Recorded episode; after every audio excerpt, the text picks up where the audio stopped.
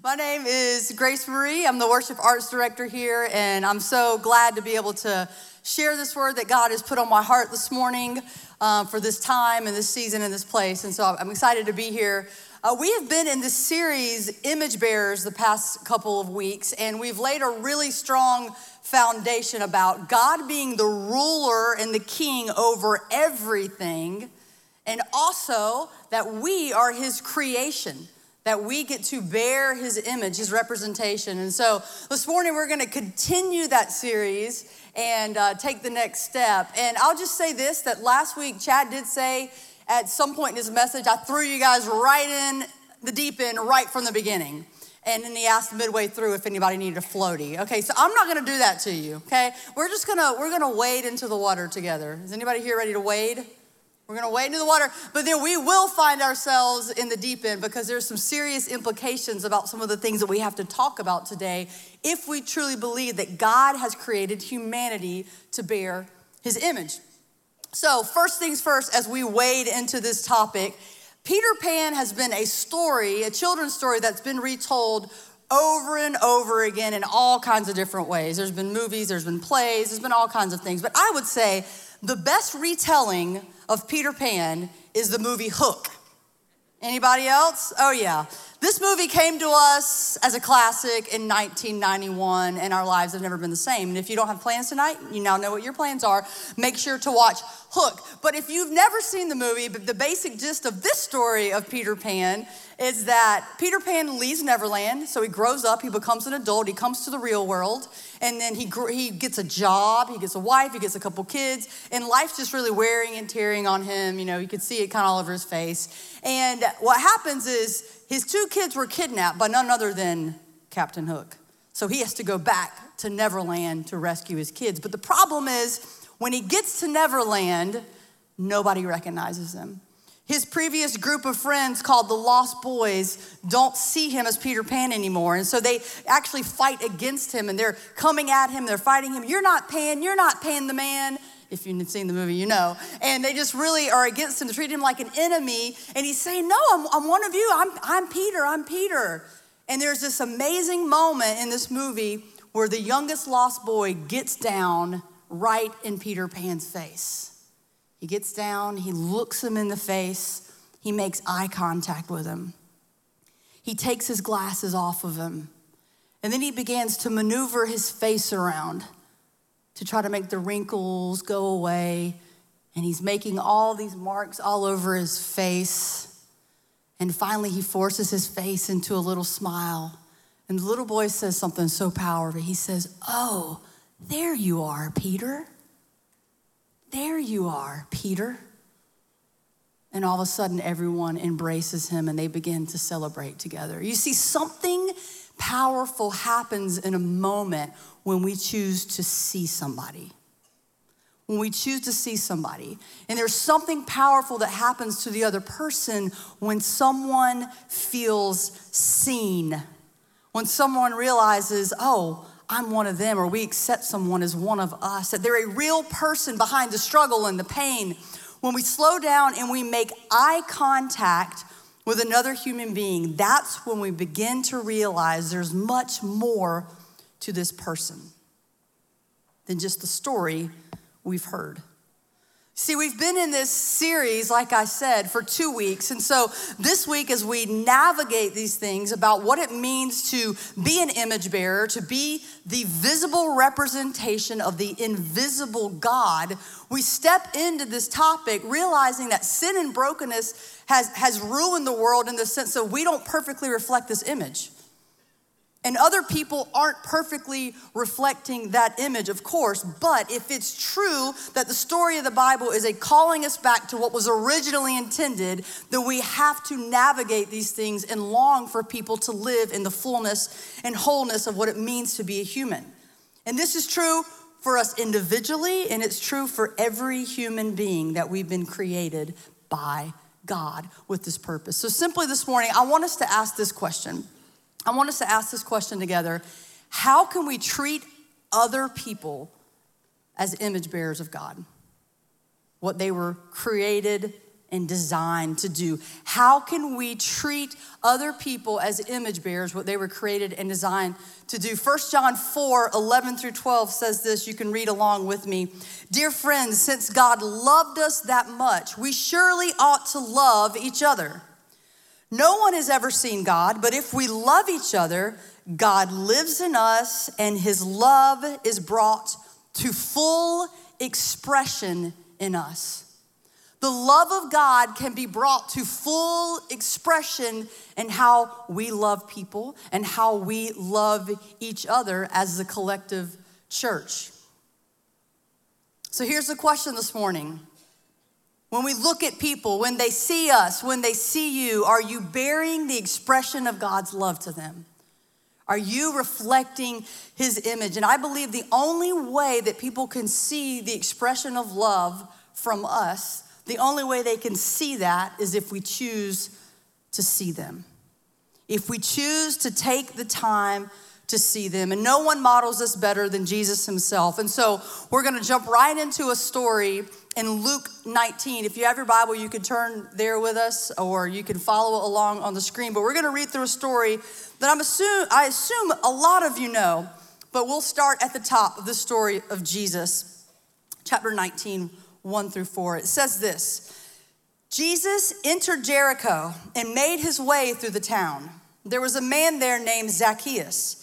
He was the chief tax collector in the region, and he had become very rich. He tried to get a look at Jesus, but he was too short to see over the crowd. So he ran ahead and he climbed a sycamore fig tree beside the road, for Jesus was going to pass that way. Now, you know me. First things first, we're gonna have to sing the song. You know, I, some of y'all know you're like, she's gonna sing the song. And just a test to know who grew up in children's church. I need to know, so I need y'all to join me if you know the song about Zacchaeus. If you don't, this is your chance to learn. You get some good theology from kids' songs. Here we go. Zacchaeus was a wee little man, a wee little man was he. He climbed up in the sycamore tree for the Savior he wanted to see.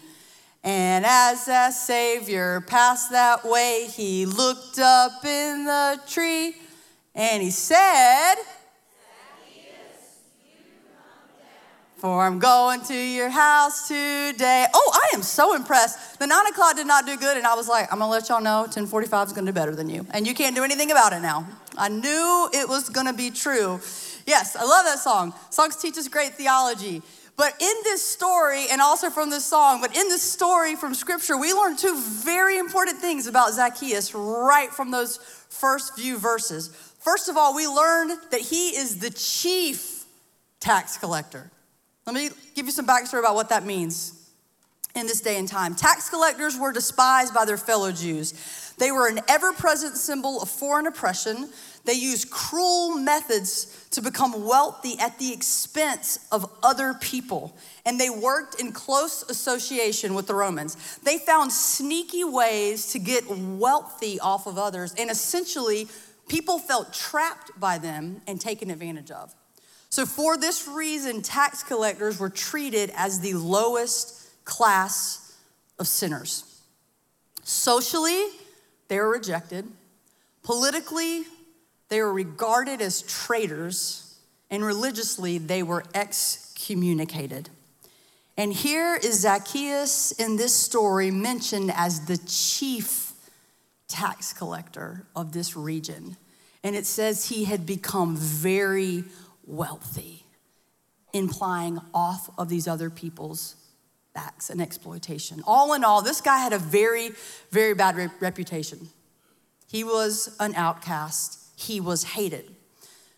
Chief tax collector. The second thing we learn about this passage is obvious that he was short.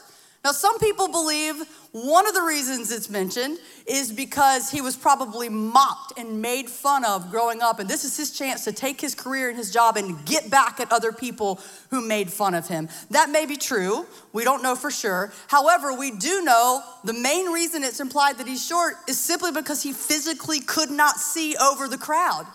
He physically could not see over the crowd. And so he decided, I need to put myself in the path of Jesus. So I'm gonna have to run ahead, I'm gonna have to get there, and I'm gonna have to do whatever I can. So he climbed a tree in order to be able to put himself in the path of Jesus because he wanted to see him. He would do whatever it took. Now, there's not very many people that I would fight a crowd for to see, okay? I'm just like not that impressed by people. I'm like, I'm not trying to do that. However, about 10 years ago, I was in New York City and I found out that my all time favorite Golden Girl, Betty White, was in town. Okay? So I was like, oh, we're gonna get up early. We're gonna fight the crowd. We're gonna do all the things. So I did that. It was cold, it was freezing. It was November. So I had to bundle up. You have to get there really early. She was gonna be on one of the morning shows. And so, you know, I'm with my family and we're, we're going over the crowd and we're, we're getting there. And I jump over a security station to get as close as I possibly could. And I will say that day I saw Betty White. Betty White did not see me, okay? Betty White did not see me, but I didn't care. I was like, hey, at least I got to lay eyes on one of my heroes.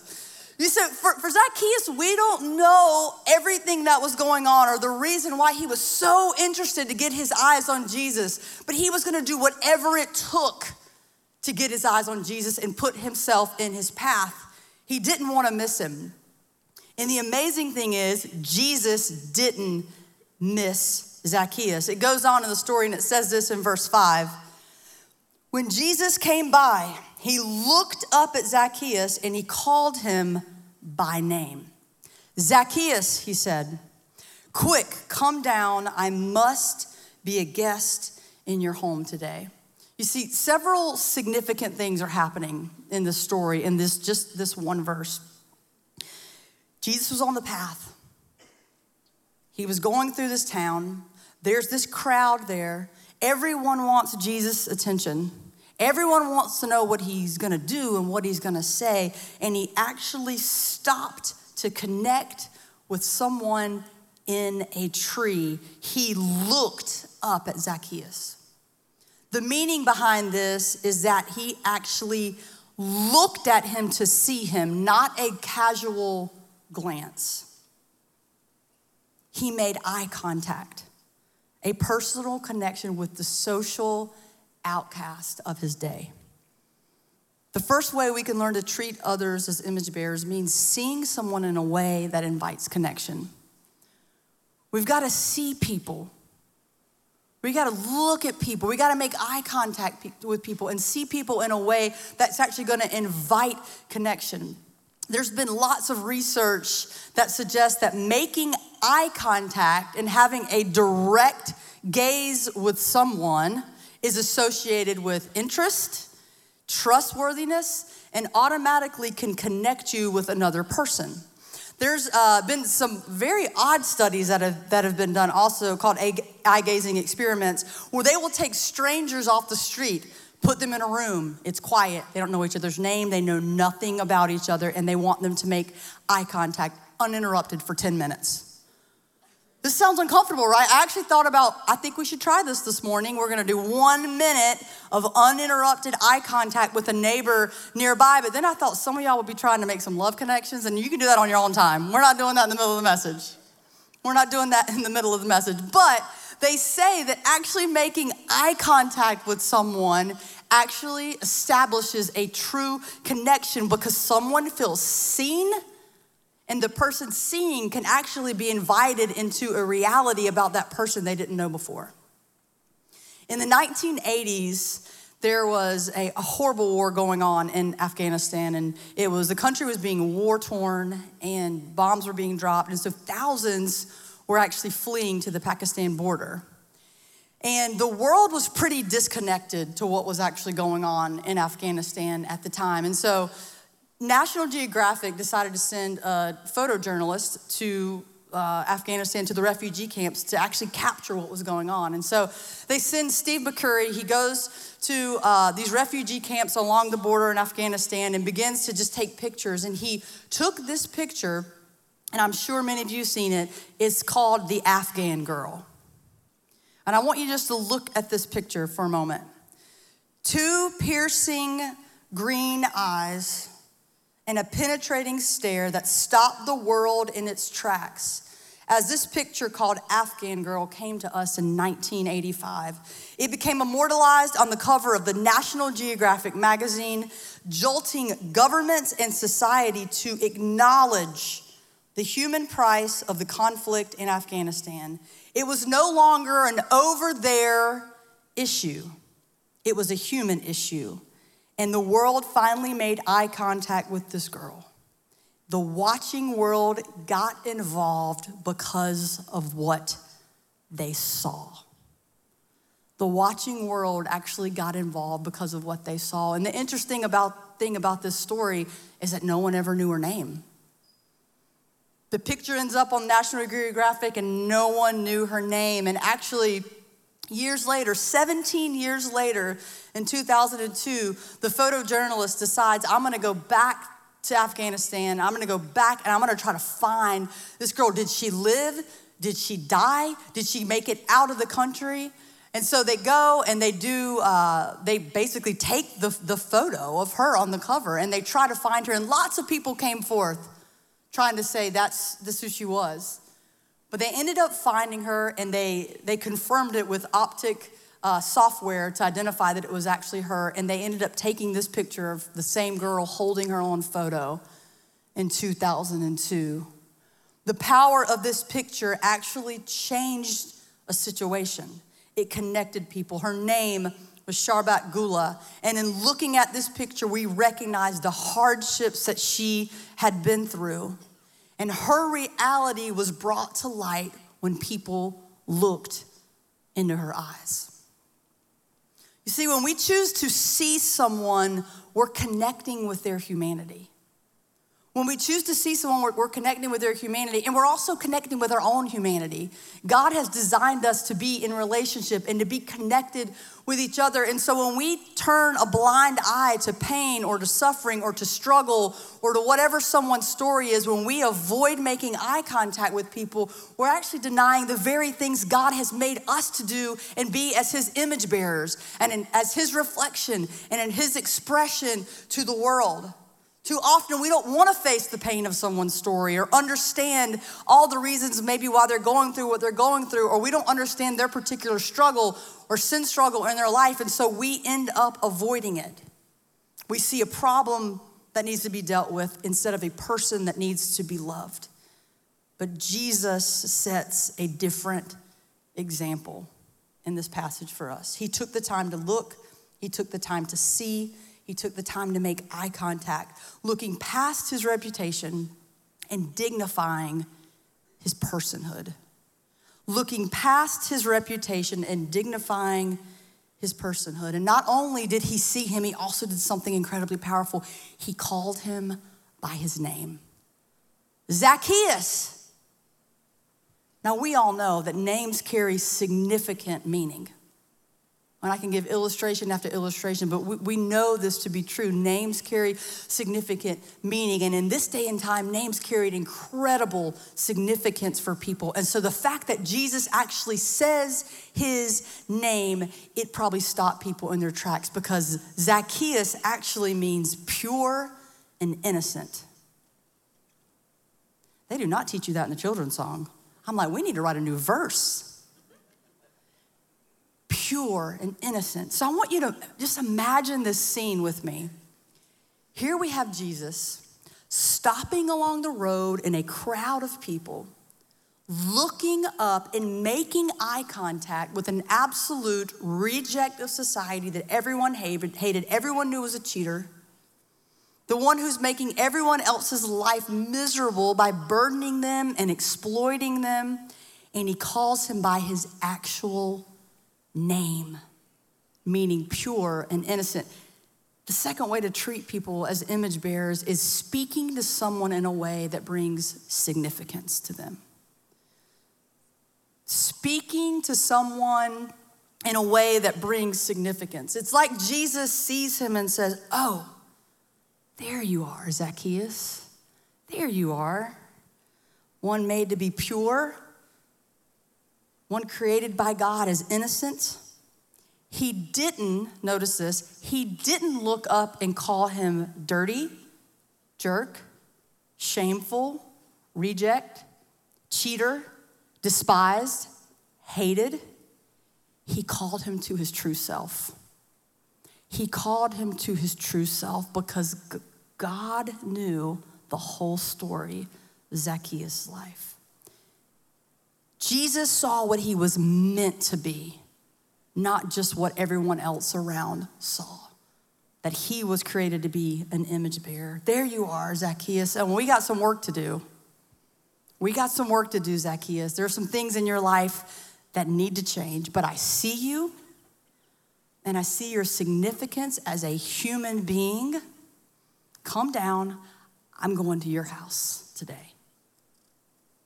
Speaking to someone in a way that brings significance. You see, Jesus was showing Zacchaeus and everyone around that he saw him as worthy, that he saw him as someone of importance, deserving of attention, a human created to bear God's image. The way we treat something shows whether it has significance or not, right?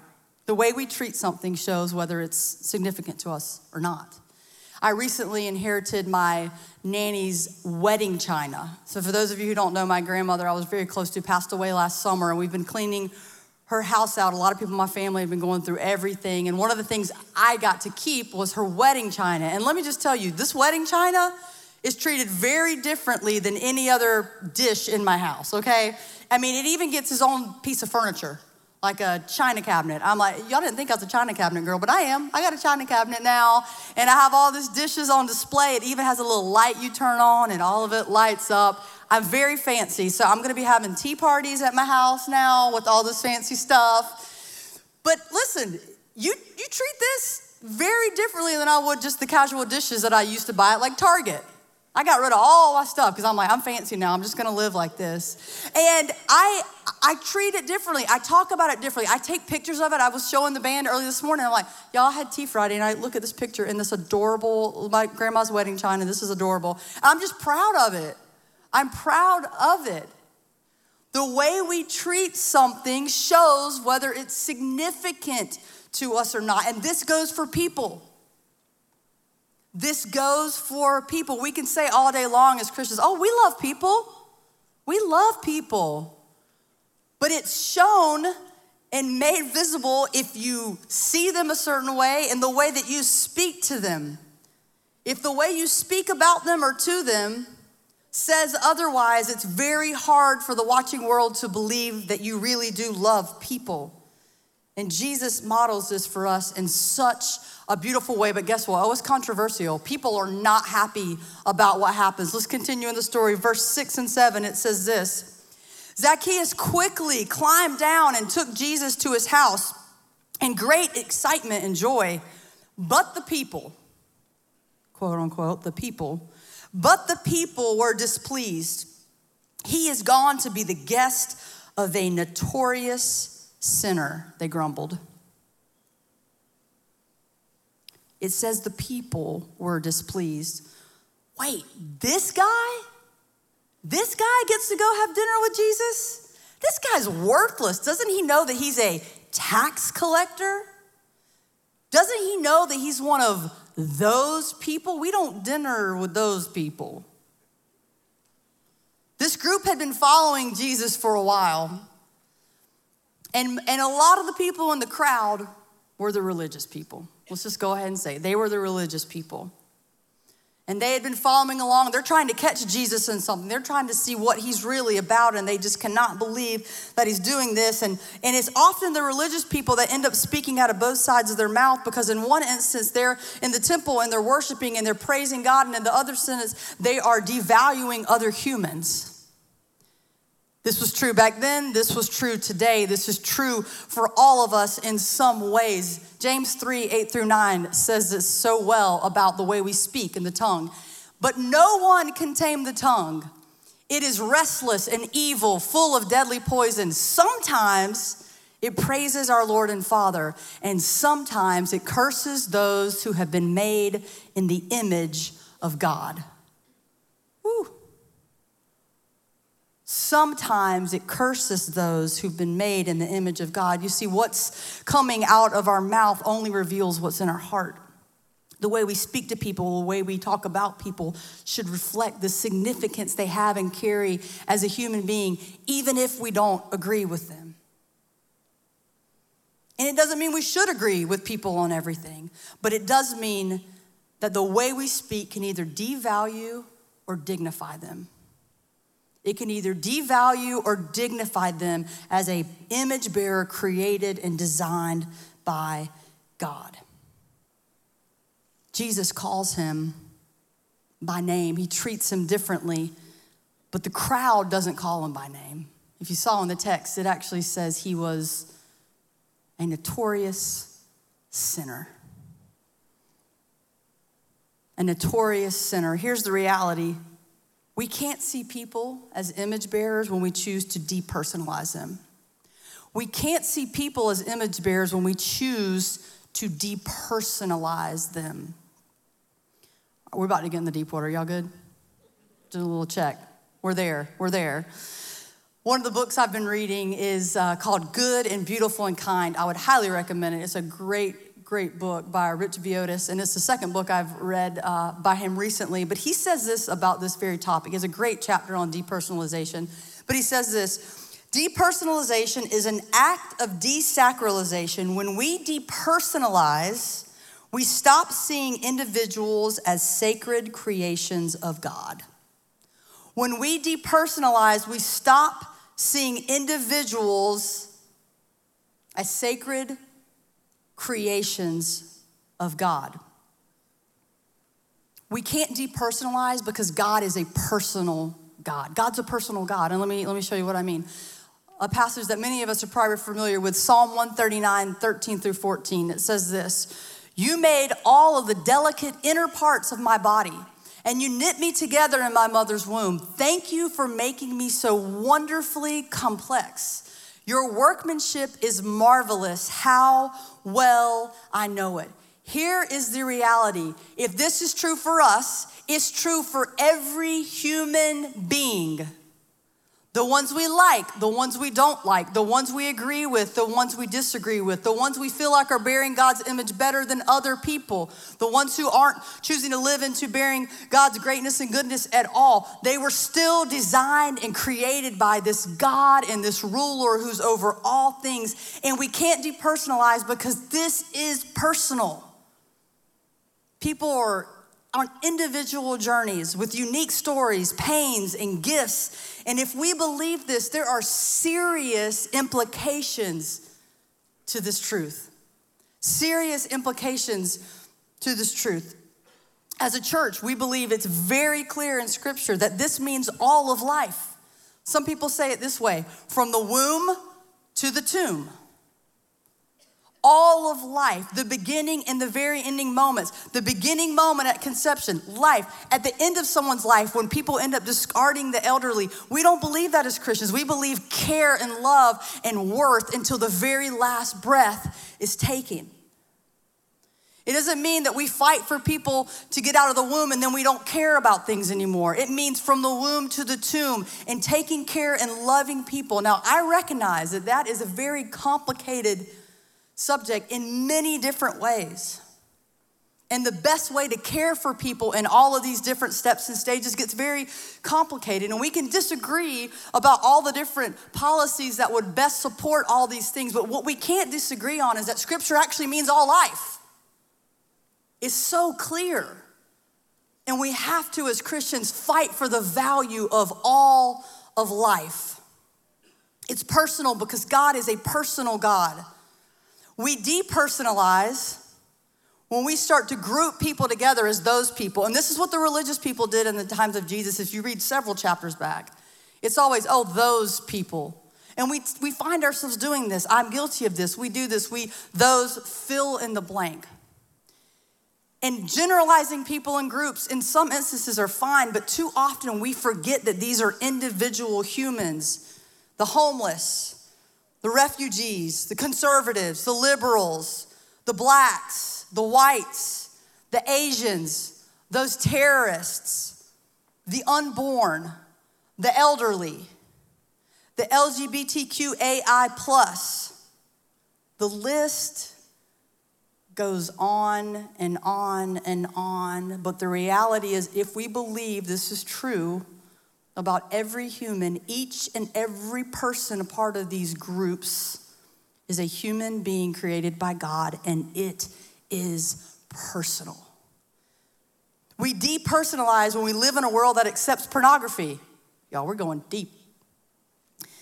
When we live in a world that accepts pornography because that's just objects on a screen or a magazine, depersonalized for someone's own sexual gratification, where there's no true human connection the way God's designed it to be. And the pornography industry generates over 12 billion in annual revenue. My goodness, there's a problem in God's good world. We depersonalize when human trafficking is, is accepted by certain people across the planet, and it's the exploitation of others as property. There's an estimated at any point, I checked these stats yesterday, at any point, 24.9 million victims worldwide at any given time to human trafficking, including forced labor, commercial sex trade, including ages of all kinds of children and adults all backgrounds and nationalities exploited for someone else's profit. Something has gone wrong in God's good world. We depersonalize when we can hear the story about in the 1940s and the Holocaust happened, and over six million Jews were systemically murdered because of their race. How did this happen in God's good world? We depersonalize when one race powers over another because they think they have more value than that other race or that other human being. All of this is rooted back in sin. And of course, racism is rooted in sin as well. We depersonalize and we can say to ourselves, How did these things happen in God's good world where He's created all of humanity to be the visible image of the invisible God? It happens when we lose the foundational truth of God's created order and purpose. It happens when we lose the foundational truth of God's created order and purpose for the flourishing of all humanity to bear his image. And this is not in any way, in any way, political or cultural comments, it's purely kingdom convictions. It's purely kingdom convictions that we get from the scripture and this should be our cue for how we navigate all these really difficult issues. C.S. Lewis is known for saying this in one of his books There are no ordinary people. You've never talked to a mere mortal. Nations, cultures, arts, civilizations, these are mortal. And their life is to ours as the life of a gnat. But it is immortals whom we joke with, work with, marry, snub, and exploit immortal horrors or everlasting splendors. Immortal horrors or everlasting splendors. You see, depersonalization disconnects us to actual people, and part of what's happening in this crowd is Zacchaeus is one of those people. Yet Jesus breaks the mold right there in front of them, in front of the religious people, in front of the people who knew him, in front of the people who didn't know him, and he changes the situation. Meanwhile, all this grumbling is going on in the crowd. Something incredible is happening at Zacchaeus' house. Y'all think I forgot about Zacchaeus? I didn't. I just had to go on a little tangent. What happened with Zacchaeus? Verse 8, it says this. Meanwhile, Zacchaeus stood before the Lord and said, I will give half of my wealth to the poor, Lord. And if I have cheated people on their taxes, I will give them back four times as much. Jesus responded, Salvation has come to this home today, for this man has shown himself to be a true son of Abraham. For the Son of Man came to seek and save those who are lost. Now, we don't have all the details of what actually happened at Zacchaeus' house, do we? It doesn't tell us in the song, it doesn't tell us in the rest of the passage. All we know, all we know is something happened, and this encounter that Zacchaeus had with Jesus changed him. Something had to happen. It's not like they went back and kicked back at the house and just enjoyed things. Something had to happen. He wasn't afraid to confront Zacchaeus in the things that he was doing to hurt other people. And we wouldn't want Jesus to ignore those things. It was hurting other people, it was hurting other image bearers. But the reality is, something happened and he changed. And it says right there, he was standing before Jesus and he made things right. And he would even go above and beyond to fix the wrong that he had done. And Jesus says, Salvation has come to you in your house. Salvation has come to you in your house. You see, a part of seeing people as the image bearers of God is believing in someone in a way that invites salvation believing in someone in a way that invites salvation for them. Jesus saw the potential that was there, not just the problems. It's not that Jesus was accepting or approving of his lifestyle and his choices and what he was doing to hurt others. No. But he believed that his story could change. And that is the difference. He believed that his story could change. And the loving and the gracious and the kind thing to do is to call people into the fullness and the beauty of what it means to be fully human and to reveal God's image in our daily life. That's the loving and the kind thing to do. That's salvation, becoming full and whole. But we have to believe that's actually possible for everyone not just the people I think it's okay for. We have to actually believe that that is possible for everyone. And this all started because Jesus saw Zacchaeus. Jesus saw him. Jesus saw Zacchaeus.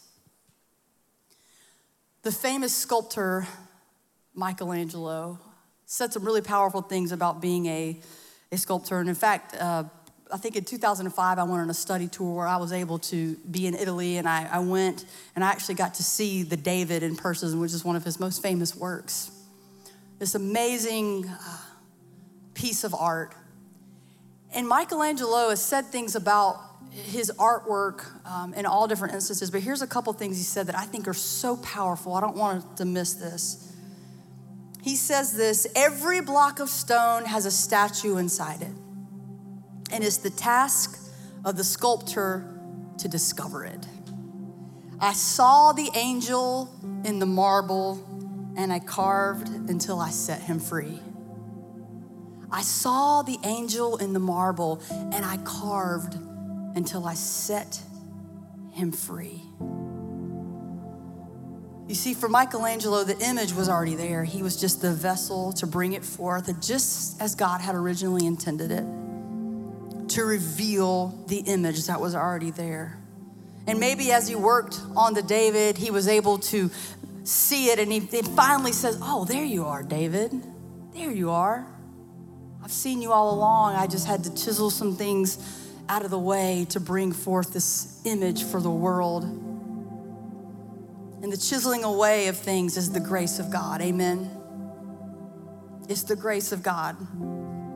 Not always easy, not always something that feels good in the moment, but it's the grace of God. And so for us this morning, we have to ask ourselves the questions as Christians do we really believe that salvation is ultimately a setting someone free?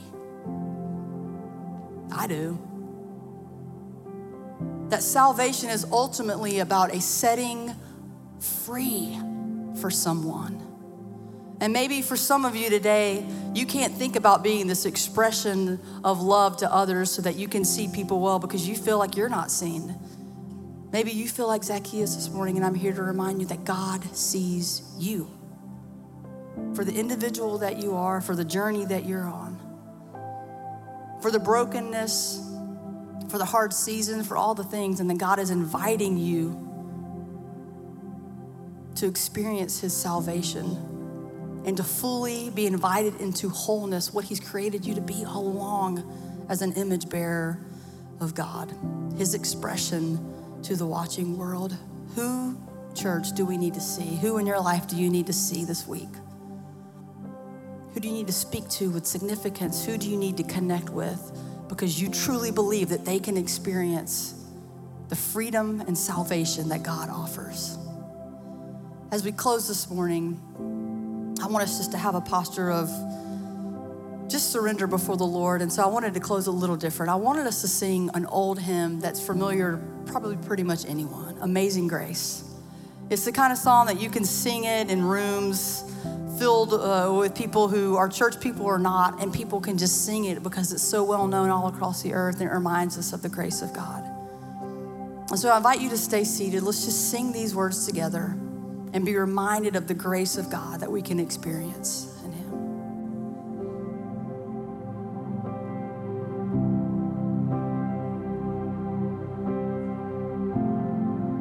Sing Amazing Grace. Amazing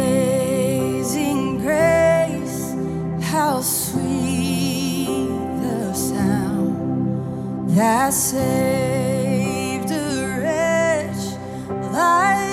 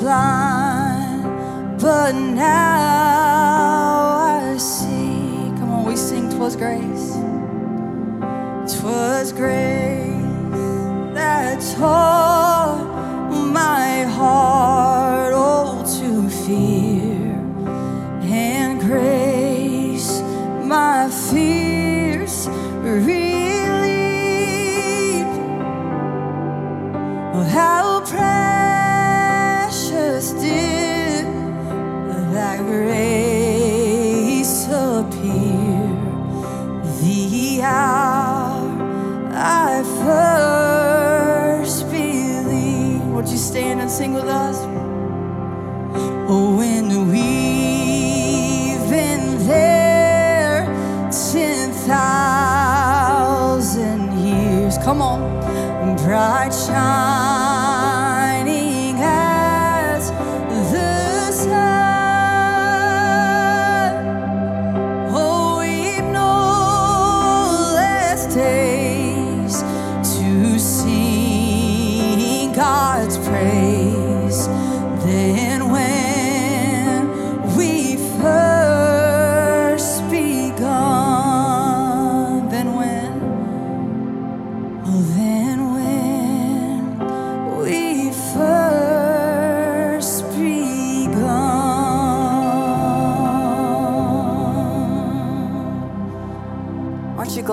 saw you?